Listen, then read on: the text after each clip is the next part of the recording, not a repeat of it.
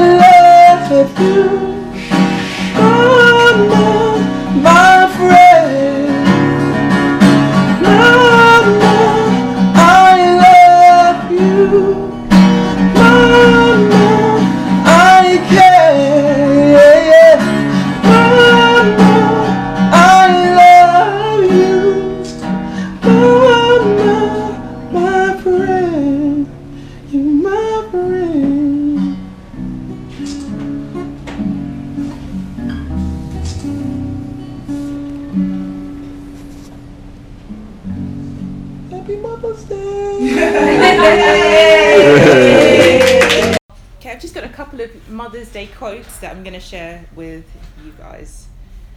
So, this is what a couple of people have got to say about mothers. Sarah Josepha Hale says, No influence is so powerful as that of the mother. Anonymous says, The joys of motherhood are never fully experienced until the children are in bed.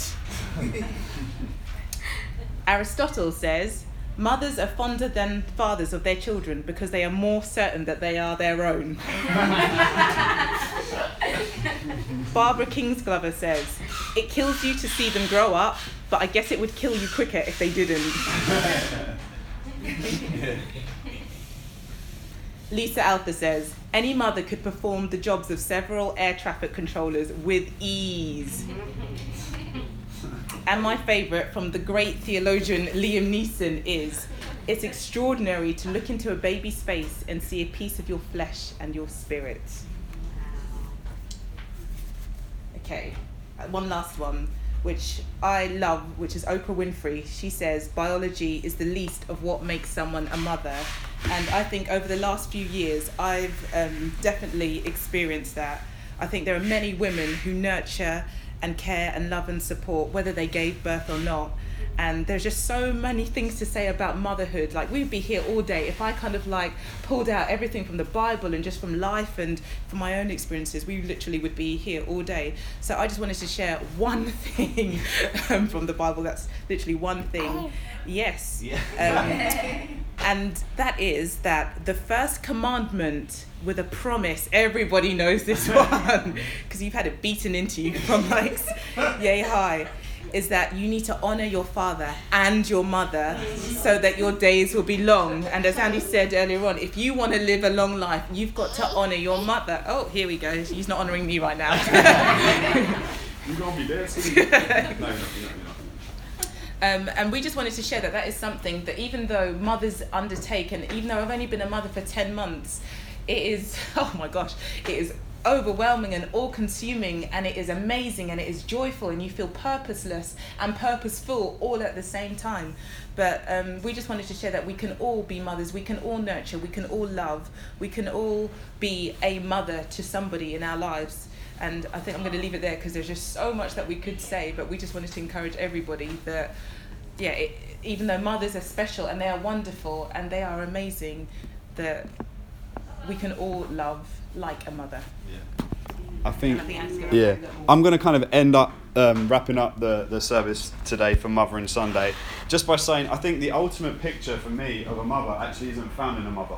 Um, for me, I mean, I've had an amazing mum, and I, watching Jodie be a mum to Eden, even though it's so early, has been mind blowing. Like, literally, I, I see so much of Jesus in Jodie, um, except Jesus doesn't shout at me. Um,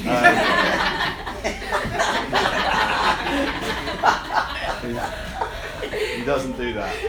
Um, but um, yeah, I see so much of Jesus in Jodie because literally when I think of Jesus, and actually, it's, it's actually embarrassing because um, the command he has for, for husbands and for wives are different. Like Jodie's, he tells her she needs to submit to me. That's probably why she shouts at me. Um, but he tells me I'm supposed to love her like Christ loved the church and gave his life for her. Um, I don't think I've loved Jodie. Well, I know I haven't loved Jodie like Christ loved the church. Um, one, that's an impossible task um, because the way Christ loved the church is beyond any love anyone's ever given and shown. But it's the ultimate example of how to love.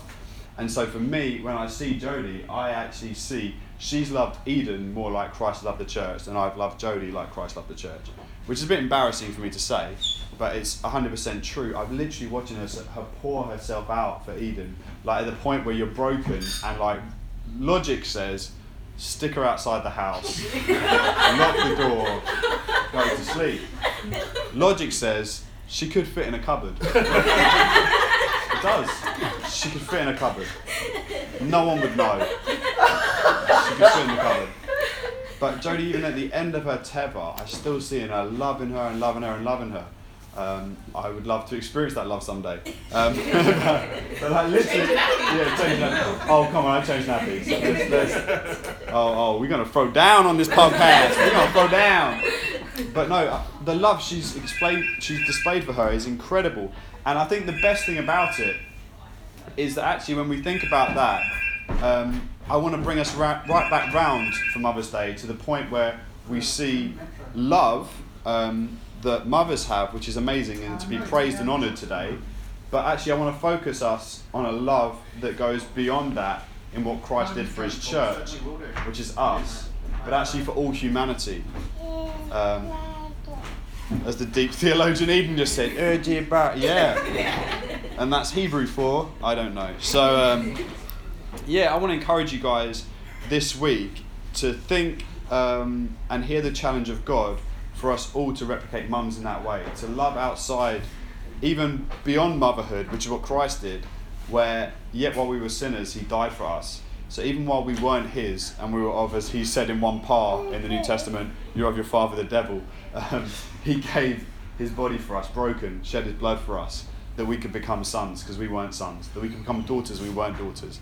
This week, see around us the opportunity to be a mum, to be a dad. See the opportunity to love those that need it. See the opportunity to see those in your community that don't have mums or do have mums that are terrible or have dads that are terrible. I've met plenty of young people who they'd be better off without the mum and the dad they do have, and that's the truth. But we see people all around us, and as much as we may want to walk by and ignore those people, remember Christ didn't walk past you or me. He went and took the bullet, He went to the cross for us. And we need to be called to do the same thing. And um, yeah, have a fantastic Mother's Day, everybody. I can't wait to get the video edited and send that out. I'm going to end on one note from um, Jeremiah, just holding in mind the tension of what I said earlier with the tampons. Um, I want us to remember this. So, Jeremiah in chapter 22, verse 16, and the context at the beginning is Woe to, actually, I'll read before then. Verse 13 Woe to him who builds his house by unrighteousness and his upper rooms by injustice, uh, who makes his neighbour serve him for nothing and does not give him his wages. So it's about building up something and robbing, and it's in the context of the kings of Israel. Um, at times getting things wrong and building up something great, but off the back of robbing others. And then what I want to end with is in verse 16, he says, He judged the cause of the poor and the needy, and it was well. Is this not what it is to know me? So to know God intimately means that we see the need of the poor and the needy. We see injustice. We see these things as wrong and we challenge them. Um, we're a small church, which is why we're cha- challenging a smaller injustice in the VAT tax on tampons. but we're starting here, we're not ending here, and we'll move on to bigger things and we'll tackle everything that we can. But I want to challenge us not just as a collective as we do that, but as individuals to challenge the injustices you see in your workplace, in your schools, on your streets, in your area, and in your family. Stop mugging me off, Eden. um, I'm going to pray for us and that be it. Father, may you bless us this week. May we know you. May we see the injustice before us, and may we be a part of the solution and not the problem. May we know you deeply, like it says here, because doing just, doing the just thing, doing the right thing, loving those that are in need, is exactly what that means. In Jesus' name, Amen.